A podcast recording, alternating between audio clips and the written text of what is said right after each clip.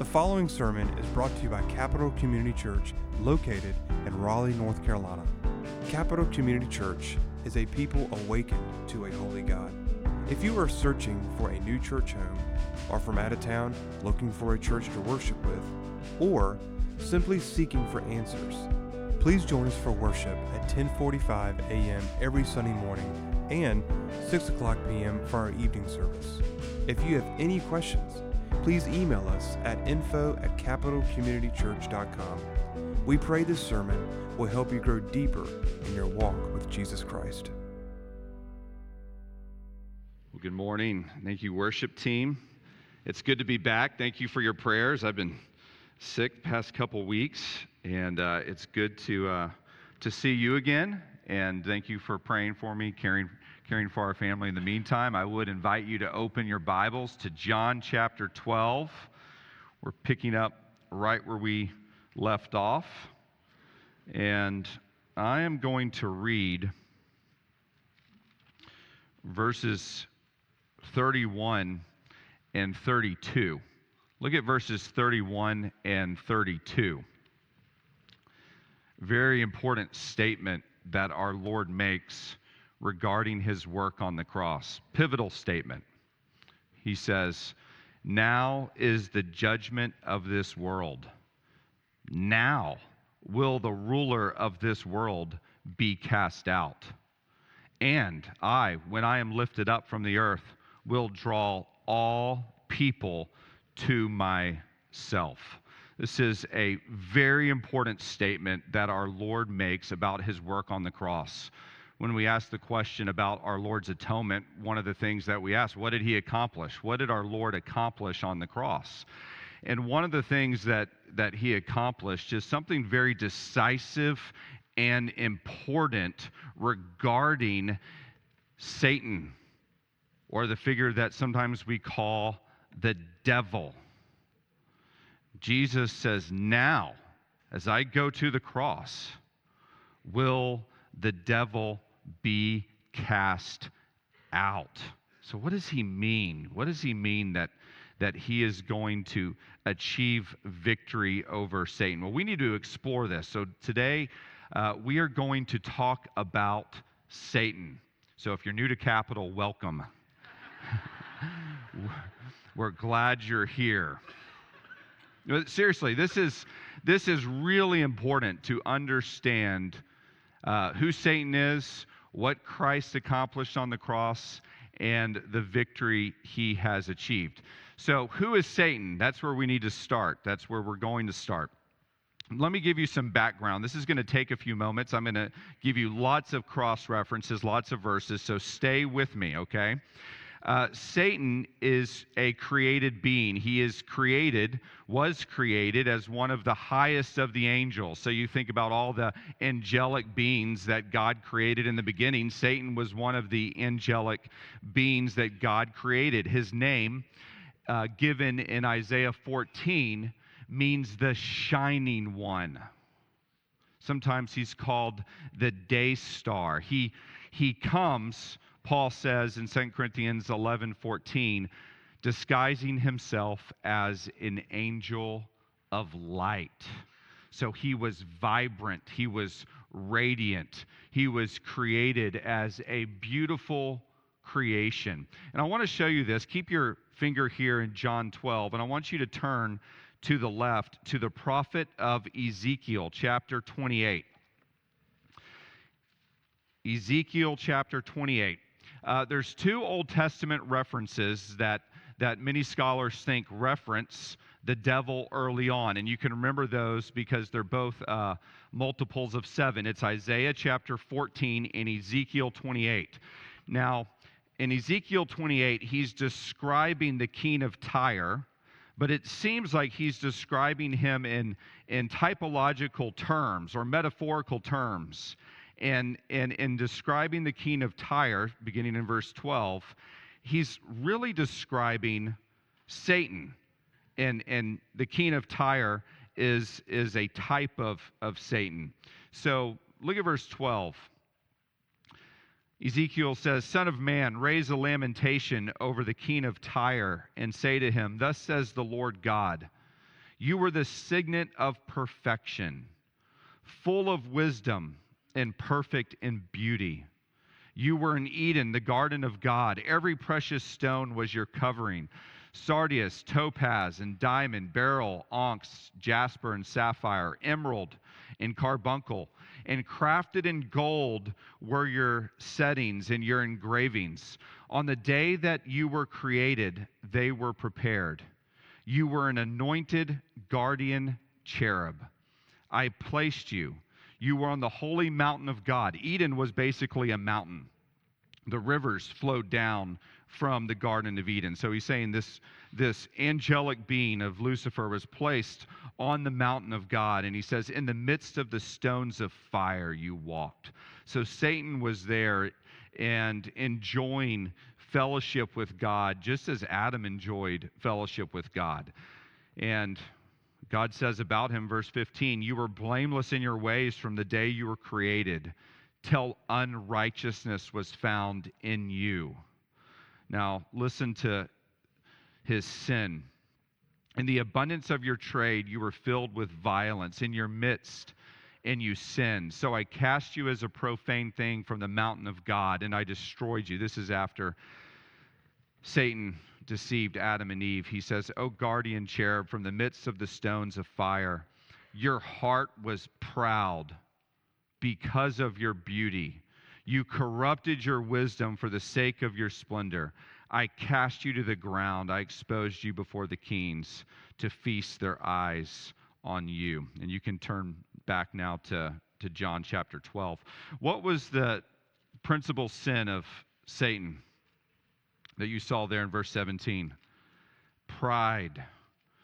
He took his eyes off God and put his eyes on himself and he said, Look at my own beauty. Look at me. Look at how wonderful I am. I can essentially replay, re, uh, replace God.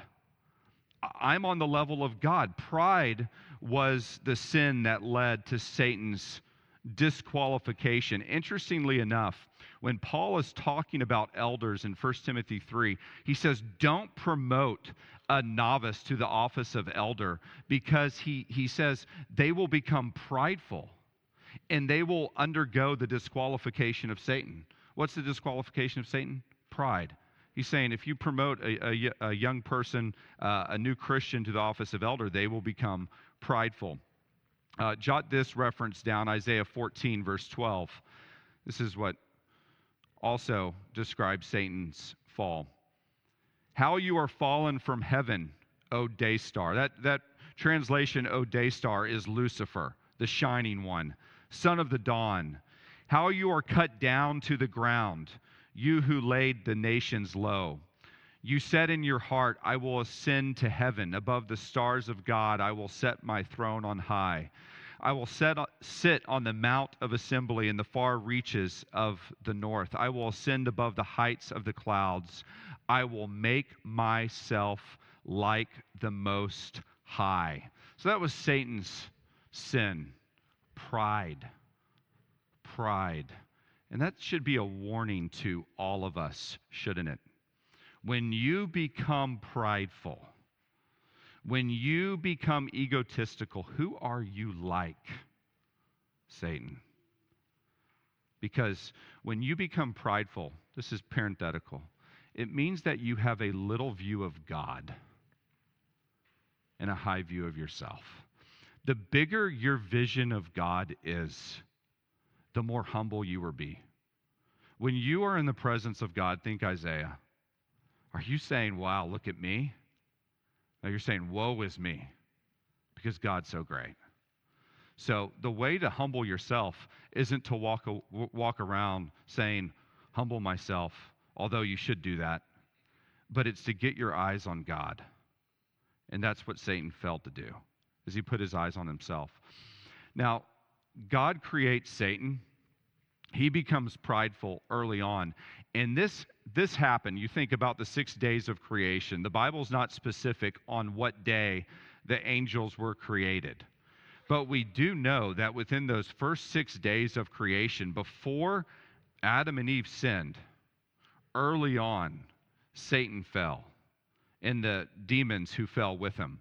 Uh, and we know this because John says in 1 John 3 8, he says, Whoever makes a practice of sinning is of the devil, for the devil has been sinning from the beginning.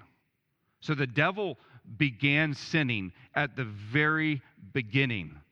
And he says, The reason the Son of God appeared was to destroy the works of the devil. So the devil interjects sin and evil into the world. And that's why the Lord Jesus ultimately came. But the point being is that the devil sinned in the beginning. So he sinned, he fell, and then he didn't want to be alone. So immediately, what does he do?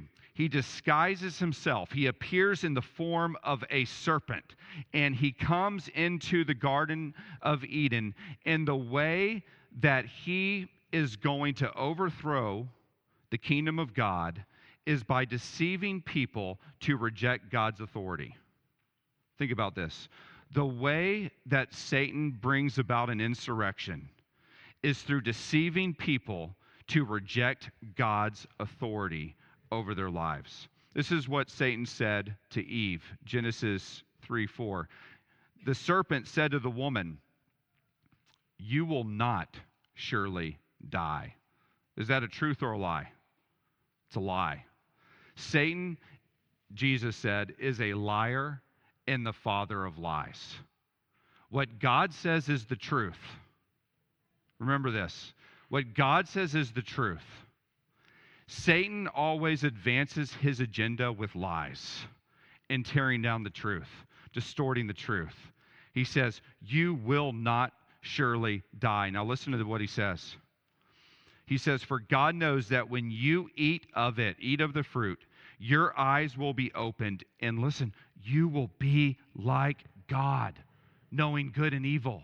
What's he saying? He's saying you won't need God anymore. You can function autonomously without God. You can be your own God. You can be the master of your fate. You can write your own agenda. You can live however you want. You will know the difference between good and evil. Isn't that the lie that Satan is still peddling? But here's the thing if you buy it, guess whose kingdom you now join? Satan's. When you sin, when you reject God's lordship over your life, you become part of Satan's domain. He deceives you and now you become part of the kingdom of darkness. This is what Paul says. This is very profound. This is Ephesians chapter 2, describing our sinful state. He says, verse 1 of chapter 2, he says, You were dead in the trespasses and sins in which you once walked, following the course of this world. Listen, following the prince of the power of the air. Who's that? Satan. says, You walked following the prince of the power of the air. He says, The spirit that is now at work in the sons of disobedience. When you sin and you reject God's authority in your life, what does the world promise you? Freedom. Freedom. Right? No, no strings attached. You don't need the man over you. You don't need any authority. But what ends up happening? You become a bondservant to sin, into Satan's domain. And therefore, in order to be saved, Paul says, this is in Colossians 1:13, he says, Christ must deliver you from the domain of darkness. Christ must be deliver you from the domain of darkness because sin causes you to be mastered by the devil. Uh, if you are outside the church, if you are not a Christian, you are in Satan's domain. Did you know that? It, the unbeliever is under the reign in the domain of darkness. And that's why in, in 1 Corinthians 5, when Paul says, you know, you remember the man who was committing adultery with his mother in law? He says, You put him outside the church, and he says, You deliver him over to Satan Because if you're if you are put outside the church, then you're you're in Satan's domain. The whole world lies under the power of the evil one.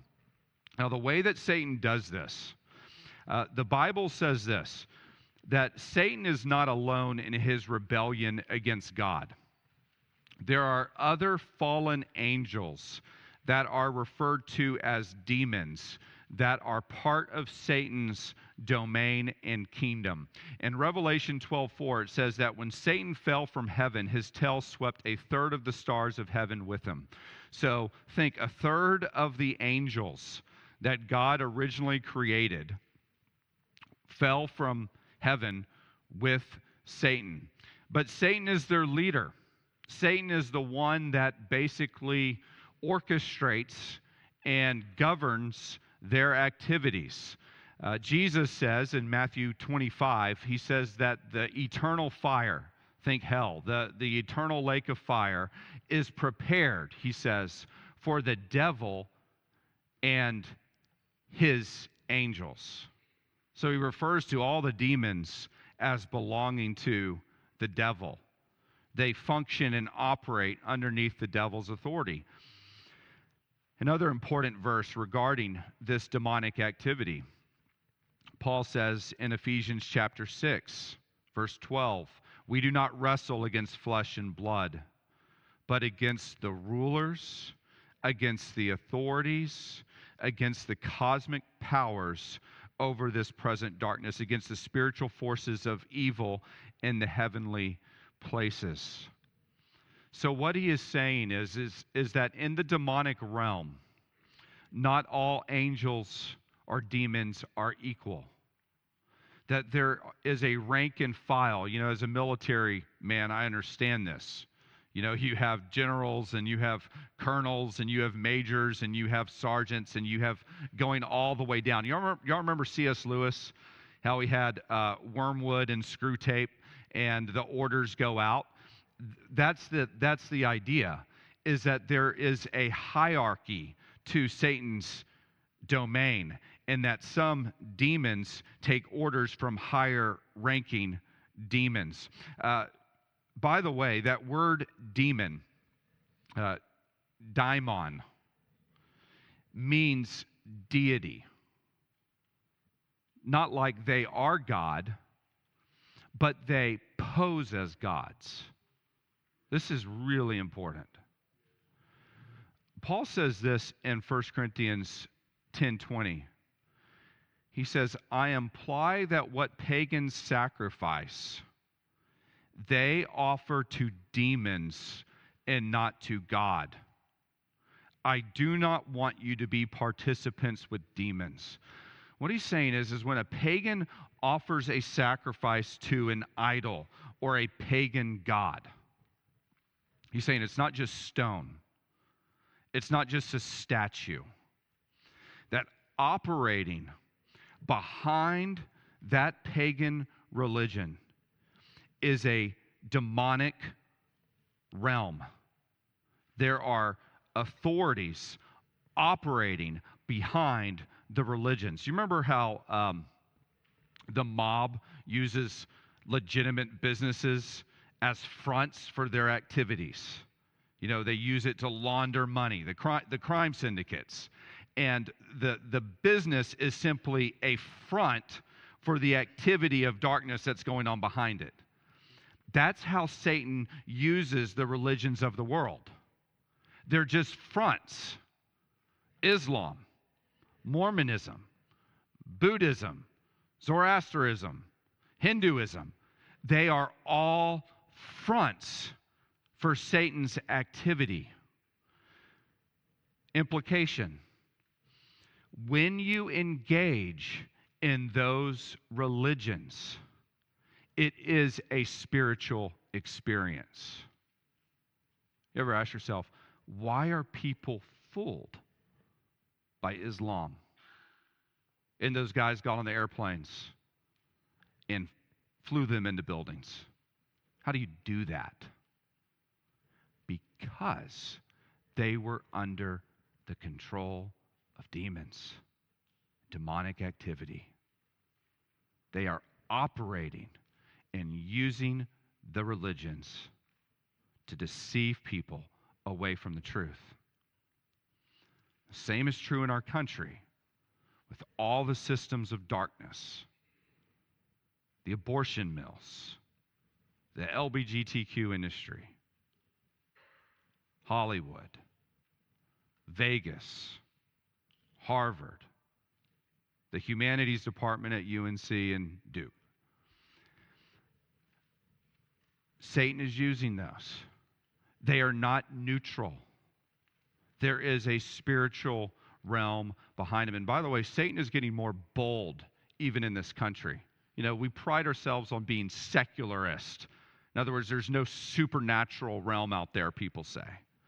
But recently, in the past 10, 15 years, there has been a great advance in terms of the occult, whether that be meditation, Eastern meditation, emptying the mind, people calling upon angels and spirit guides, tarot cards and oracles, psychics and mediums, interpreting signs and omens, palm readings. All of this is a direct front and a gateway into the demonic realm. All of it. So when somebody says, hey, I'm going to do meditation, unless they're meditating on this, that's not a good thing. We're told not to clear our minds, but to renew our minds with the Word of God.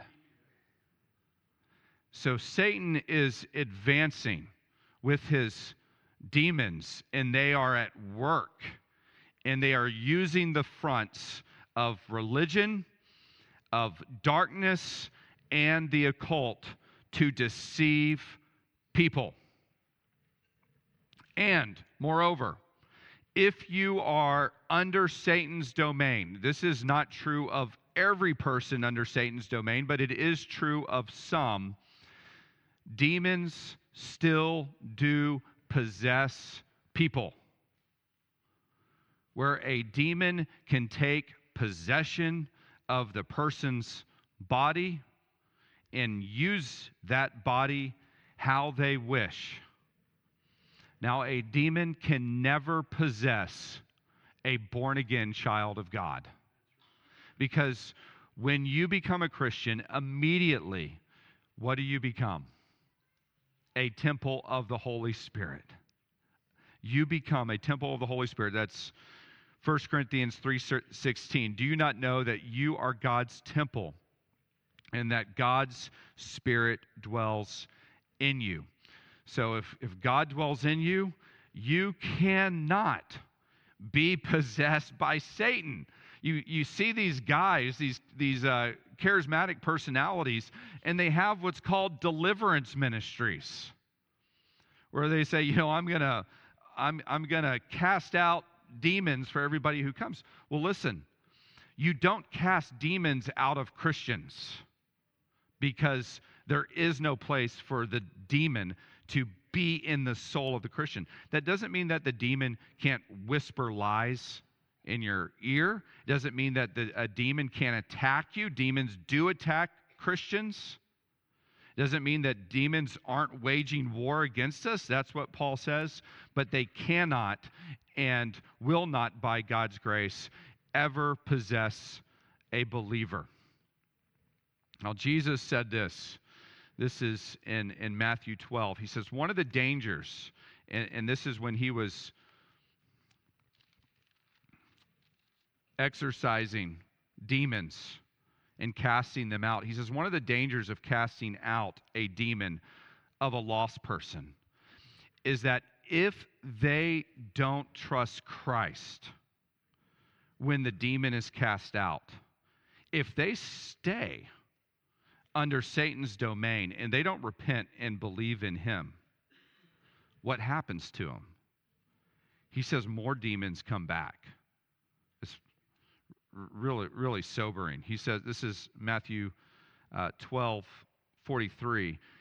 He says, When the unclean spirit has gone out of a person, it passes through waterless places, seeking rest, but finds none. Then it says, I will return to my house from which I came. And when it comes, it finds the house empty, swept, and put in order. then it goes and brings with it seven other spirits more evil than itself, and they enter and dwell there. And the last state of that person is worse than the first. So also will it be with this evil generation. So Jesus says, look, if you, if you if you cast out a demon and the person doesn't believe, it gives opportunity for more demons to come back. So yes, this still is a thing. Demons still do possess people. I've encountered it. I know other ministers who have encountered it. It's real.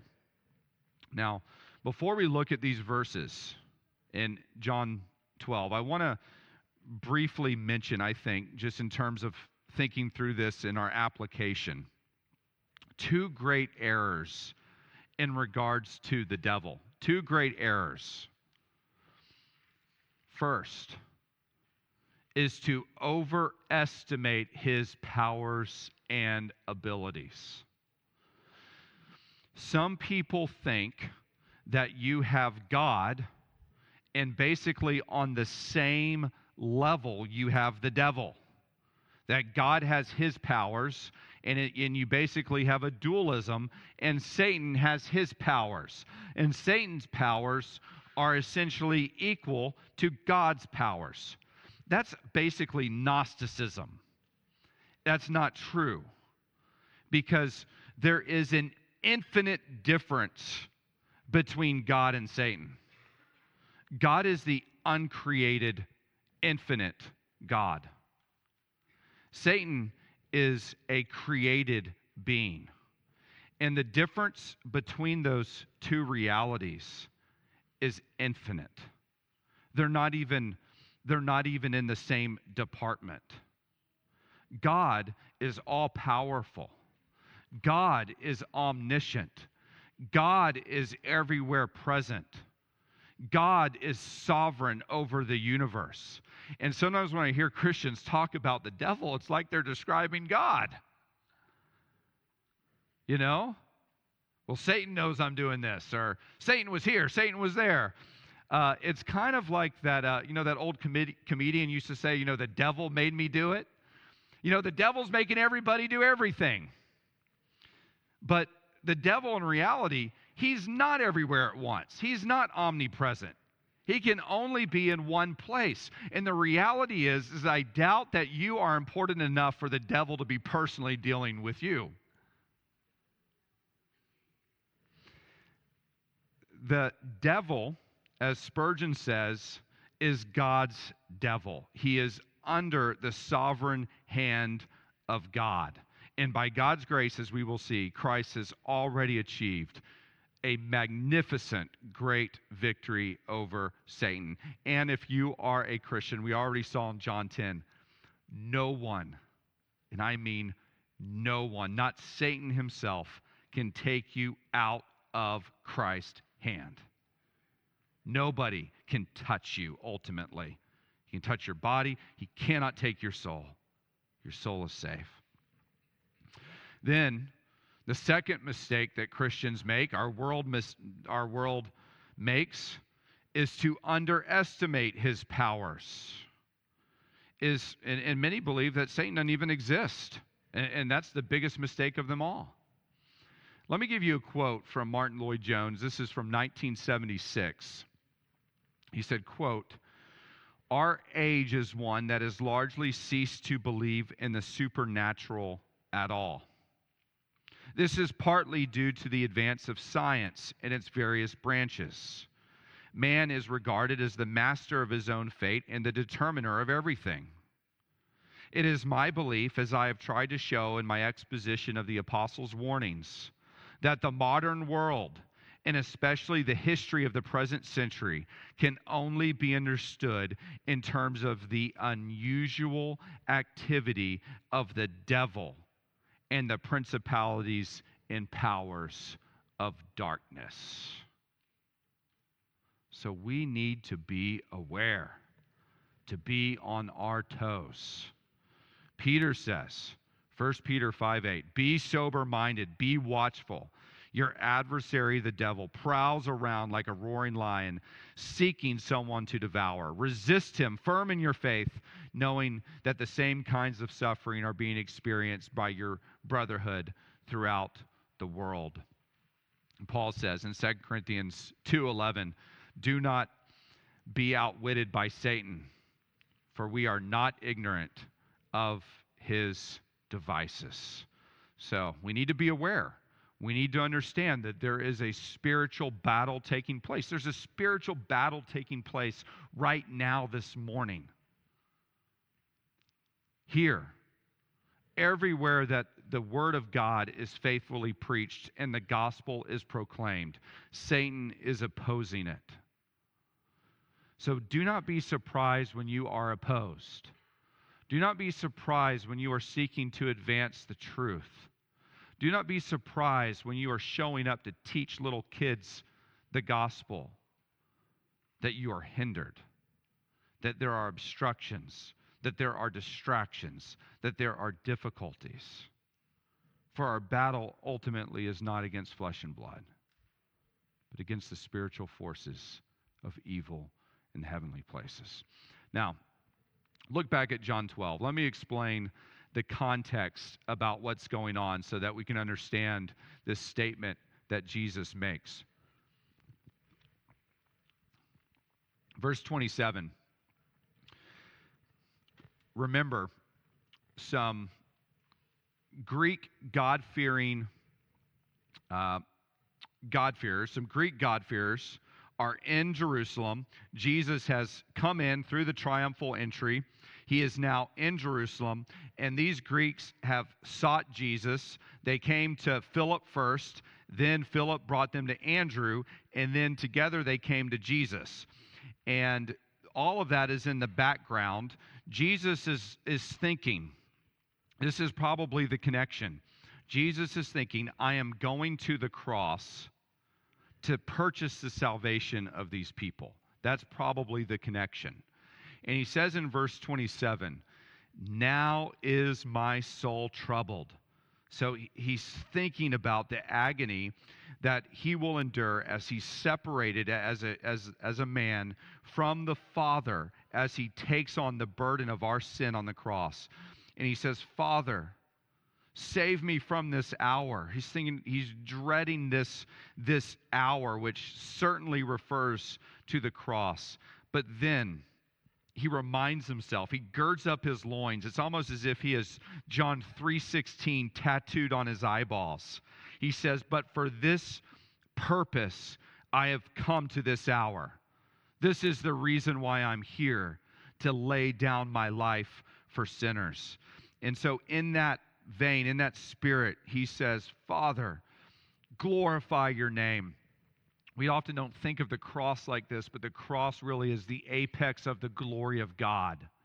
It's when God's justice and mercy meet, when the attributes of God are on full display, and God redeems sinners. And it is ultimately for the display of his beautiful perfections. So, yes, the cross is a display of the glory of God. He says, Father, glorify your your name. And then something really interesting happens. It says, Then, then a voice came from heaven and said, I have glorified it, and I will glor- glorify it. Now, this must have been a really loud noise. A, a really loud noise. Because if, if you look at the next verse, verse 29, it says that the crowd that stood there and heard it, some said that it thundered, others said, an angel has spoken to him. Now, when was the last time you heard a noise so loud that your explanation of the noise was that an angel has spoken? Probably never in your life. You think about the loudest thing that they could possibly come up with. I mean, we have, you know, uh, joint strike fighters and, and, and, and bombs. We understand really loud things. But the, the loudest thing that they could probably come up with is thunder in the natural realm. But they said, some people said, it was so loud, it's like an angel spoke. It, the only explanation of this noise is, is a supernatural explanation. So, uh, verse 30, Jesus says, This voice has come for your sake, not mine. Later on, Jesus' disciples would remember the voice that God said that he would be glorified it. And incidentally, this is, I, I found this very interesting. God's voice is heard audibly three times during Jesus' ministry. Remember, once when Jesus was baptized by John the Baptist, right when he began his prophetic ministry, once on the Mount of Transfiguration, right before he sets his face to Jerusalem to give his life as a ransom for many, so his priestly ministry, and then right here as he rides in as the king, as the Messiah, as he is essentially announcing his kingly ministry. So there's three offices of Christ that are seen in the New Testament the offices of, offices of prophet, priest, and king. And at all three junctures, there is a voice heard from heaven. So, all of that gives us the context for what Jesus will say about his victory over Satan. The first thing that I want you to see, what Jesus says, is that Christ judges Satan's world. Christ judges Satan's world. Look at verse 31. Jesus said, Now. And that word now is a very complex word. It means now. As in now. Uh, now is the judgment of this world. When you read the Gospel of John, one of the, the careful things that you have to observe is that John uses this word world, cosmos. He uses it different ways. So there, there's a, a, a plethora of meanings to this world, word world. It can mean the actual earth, as in the world that God created.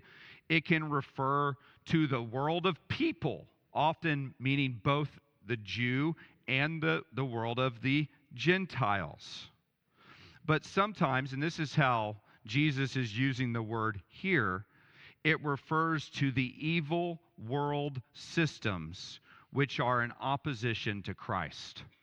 The, the systems and the fronts that oppose God and the truth, the p- political powers and sinful systems and industries that stand opposed to God, and the people who operate in those systems. For example, in John 14 30, Jesus calls Satan the ruler of the world. He's the ruler of all these systems, all these evil entities that oppose the kingdom of God. Do you remember in Jesus' temptation? The devil took Jesus up on a high mountain. And Matthew records he showed him all the kingdoms of the world and their glory. And Satan said to him, All these I will give you if you will fall down and worship me. So, all these political entities and systems that Satan controls. For this reason, Paul calls Satan in 2 Corinthians 4 the God of this world. He's over operating all these systems and political groups and entities. John says in 1 John 3:15, "Do not love the world. Do not love this whole thing or the things in the world. If anyone loves the world, the love of the Father is not in him." He's not saying don't love creation, you know? He's not saying don't love the when you go to the Grand Canyon or the Pacific Ocean, he's not saying don't love it. That's not because if that's the the earth He's talking about this, the sinful systems that are in the world. He's saying, don't love those things. D- don't have your foot in that world and trying to have your foot in the kingdom of God. Don't love the world like that. For all that is in the world, the desires of the flesh, the desires of the eyes, and pride of life, is not from the Father, but from the world. So think about it. All the systems that were operating when Jesus was alive Rome. Rome is, is good or evil? Evil. Part of that system. Second Temple Judaism and all the laws that they had added to the Old Testament. Is it good or evil? Evil. It's a synagogue of Satan. In fact, Jesus said to the Jewish rulers, John 8 44, You are of your father the devil, and your wills to do your father's desires. They had turned Judaism into a work of the devil because they had added all these laws and burdens to the Old Testament law in their Mishnah. So, what Jesus is talking about in terms of the world is any group, system, people who reject Christ, who reject God, who reject the truth. And what he says is at the cross, there was a judgment on the world. The world thought, the Jews, Pilate, Rome, they thought that at the cross, they were judging Christ. In reality, Christ was judging them. In reality, Christ was judging them. The word judgment is the Greek word krisis, K R I S I S. It's where we get our English word crisis. The moment of judgment is the moment of crisis. When Christ died on the cross, there was a declaration, there was a line in the sand, there was a pronouncement of judgment that all who oppose Christ will one day be judged, and that judgment is sure and fixed. So there is a sense now. Notice that word now. Now is the judgment.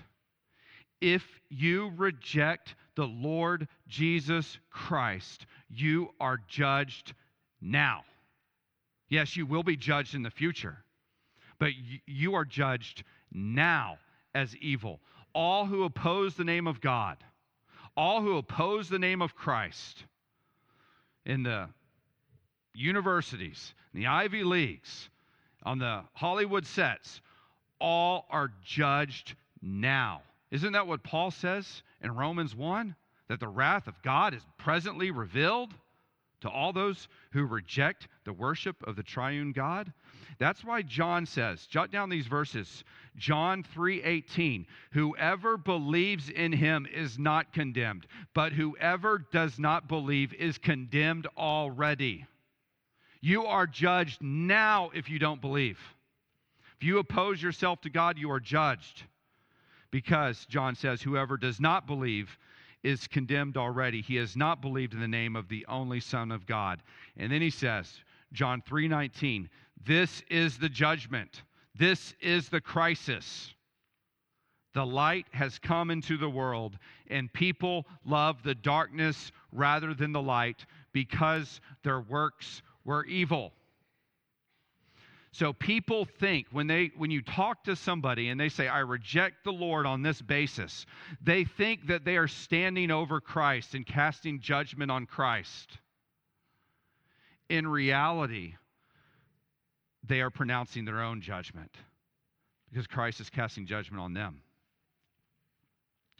Just in, a lighthearted way, uh, on the way in this morning, uh, Charles turned on a Johnny Cash song and I was talking to the girls, and I told the girls, I said, uh, what you think about Johnny Cash says much less about Johnny Cash and more about you, because Johnny Cash is a legend. and so your dislike of Johnny Cash doesn't say something about Johnny Cash, it says something about you. and, and, in, infinite way. That's Christ. What you think about Christ doesn't say something about Christ, it says something about you. And if you don't trust in Christ, John says, you're judged already. Jesus says, now is the judgment of the world. So, very important, very important. You got to learn to see things with spiritual eyes. Paul said in Galatians 6, I have been crucified to the world, and the world to me. I, I don't need the systems of Satan. I don't need the things that oppose God. I don't need the movies that blaspheme his name. I don't need the people that mock him. I've crucified myself to those things. Those things are judged, and I'm heading forward towards the light. So, the world of Satan has already been judged. And then, secondly, Christ cast Satan out.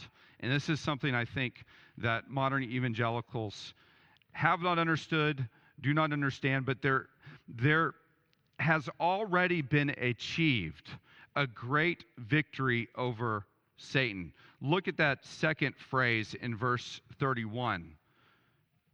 Now will the ruler of this world be cast out. Now, Jesus is, of course, talking about what occurs at the cross. The context tells us this. The next verse when I am lifted up from the earth, I will draw all people to myself. He said this to show by what kind of death he was going to die. He's talking about the cross. So he's saying, at the cross, there is a sense where Satan was cast out. Let me explain what sense that is.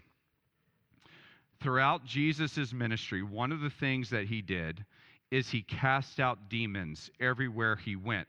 Even when he sent out the 72 in Luke 10, they came back to him and they said, Lord, even the demons are subject to us in your name. And Jesus' response to them, this is Luke 10 18, is I saw Satan fall like lightning from heaven. So he's picturing and foreshadowing that the casting out of demons is foreshadowing what will happen at the cross, that Satan will be cast out of heaven. Satan will be cast out of heaven. What's Satan doing in heaven? What was Satan doing in heaven? He doesn't belong in heaven. What Satan would do in heaven, up into the point of the cross, is he would go into the heavenly court and he would announce accusations against the saints that the Lord had forgiven. He says, How can you forgive that gal? They are vile. How can you forgive them? Because remember, Paul says in Romans 3 something important. He says, The blood of bulls and goats never actually atoned for sin. When Christ died on the cross, he died for all the saints of the past, all of them. And until that happened, Satan had grounds of accusation. And he would go into heaven and he would be in the throne room and he would say, God, how can you defend that person? How can you forgive that person? That person is a sinner. They have rebelled. They have committed adultery. They have committed murder, and yet you forgive them. How can you forgive them? And Jesus died to take away the accusation. I want you to see this. We're getting short on time, but turn to Revelation 12. Revelation 12. I'm going to wade where many fear to go.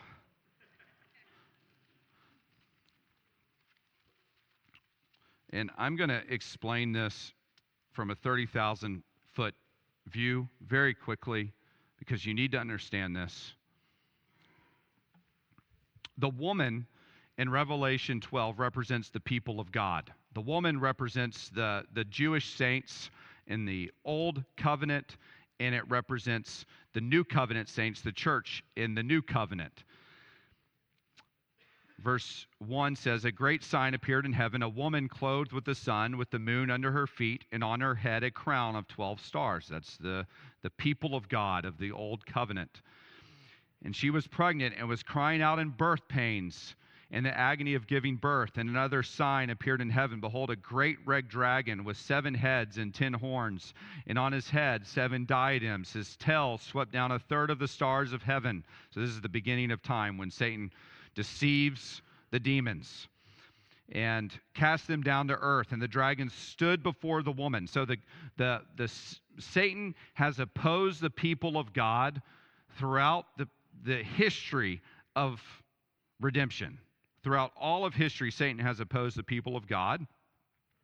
And the people of God, through the Hebrews, through the Jewish line, read Matthew's genealogy, came the Lord Jesus Christ. So the, through the people of God comes the Messiah. And that's what it means when it says the, the uh, and the dragon stood before the woman who was about to give birth. Christ is come as a man, and it says so that when she bore her child, he might devour it.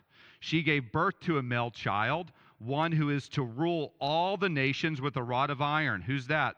Obviously, the Lord Jesus Christ. But her child was caught up to God and to his throne. That's in reference to the ascension when where now Jesus is ruling and reigning at the right hand of God the Father. Now the woman verse 6 refers to the people of God that are here that are still left. That's you and me. And the woman fled into the wilderness where she has a place prepared by God in which she is to be nourished for 1260 days. Now this is the picture of what happened while Christ was on the cross. Verse 7. Now war arose in heaven. Michael and his angels fighting against the dragon. And the dragon and his angels fought back. But he was defeated. And there was no longer any place for them in heaven. And the great dragon was thrown down. That ancient serpent who is called the devil and Satan, the deceiver of the whole world. He was thrown down to the earth and his angels were thrown down with him. Again, when did this happen? At the cross. And I heard a loud voice in heaven saying, Now. What does that sound like? Now, the salvation and the power and the kingdom of our God and the authority of his Christ have come. Listen, for the accuser of our brothers has been thrown down, who accuses them day and night before our God. There's no room for accusation. And they, this is us, have conquered him by the blood of the Lamb and by the word and their testimony, for they love not their lives even unto death. You conquer Satan by the blood of the Lamb because the blood takes away his accusations. So when you put your faith in Christ, all of your sins are cleansed. And God imparts to you, declares to you a righteousness that is not your own, a righteousness of Christ so that you stand before God as pure as snow, as righteous as Christ Himself. And so the accusation of Satan is taken away, so there's no room for Satan anymore in heaven. He's been thrown down. All the demons. That's what Jesus says. Now, Satan cast out. So, what is Satan doing now? Verse, thir- verse 12.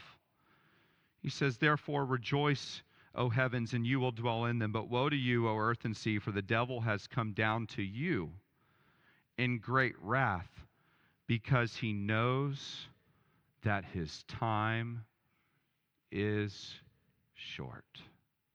He knows that his time is short. He's trying to wreak as much havoc as he can during this period, but his time is short. And when will he ultimately be defeated?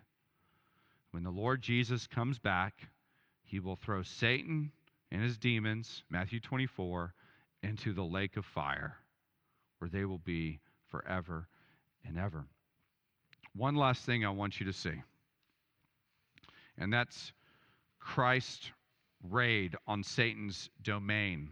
Christ raids Satan's domain, you could say, and that's in verse 32. Jesus says, At that moment, when I am lifted up from the earth, he says, I will draw all people to myself. What he's talking about is Satan's dominion over the nations. Think about this. In the Old Covenant, how many nations did God operate with and through? One. Now, you had people from other nations saved. You think about Naaman, you think about Ruth, you think about Nineveh. You have other people, right? But those are exceptions to the rule. The, the rule is, is that the nations in the Old Covenant are in darkness. They worship false gods. They worship the Ashtaroth. They worship Dagon. They worship, you know, the, the, the pantheon of gods in ancient Egypt. They, they worship these false gods that are controlled by demons and Satan. The nations were in darkness. But when Christ died on the cross, he accomplished the salvation of a people from every tribe, tongue, people, and nation. That's Revelation 5 9. And the stronghold that Satan had over the nations was broken at the cross. It was broken at the cross. And that's why Jesus says in the Great Commission, where does he say the disciples are to go? I give you all authority. Go and make disciples. Where? Of all the nations.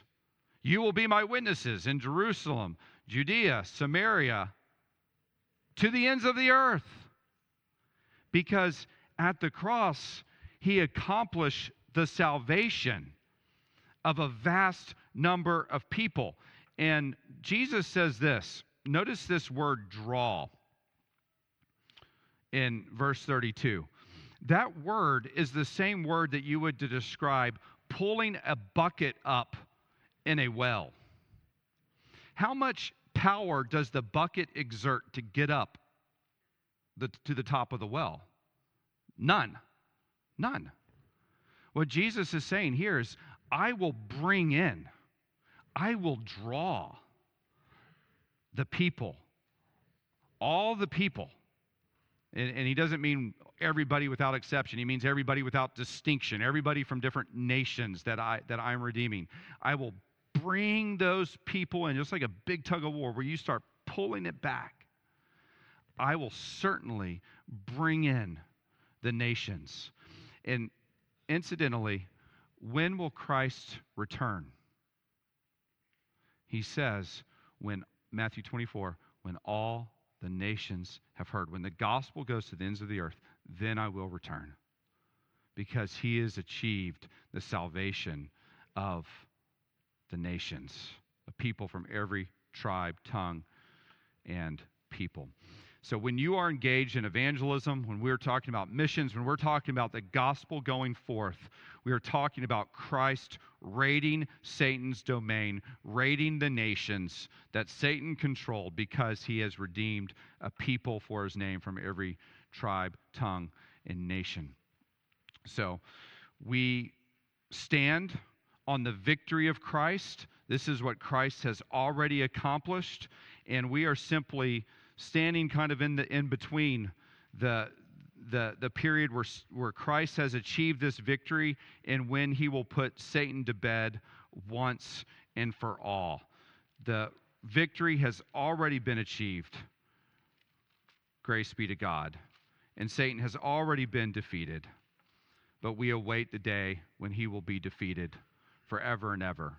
And we await the day for the gospel to go forth to every tribe, tongue, people, and nation of the earth. Let's pray. Heavenly Father, we thank you for the victory that your Son achieved at the cross, that every accusation has been taken away to those who are under the blood of the Lamb. And we pray, Lord, that those who haven't put their faith in Christ would trust Christ, look to him in faith, so they too would be clothed in the precious blood and righteousness of the Lord Jesus Christ. We thank you, Lord, for your victory over this world, your victory over Satan, casting him out of heaven. We thank you, Lord, that you are going forth through the gospel to the nations, drawing the nations to yourself. We thank you for these things, all for your honor and your glory. In Christ's name, amen. Thanks for listening.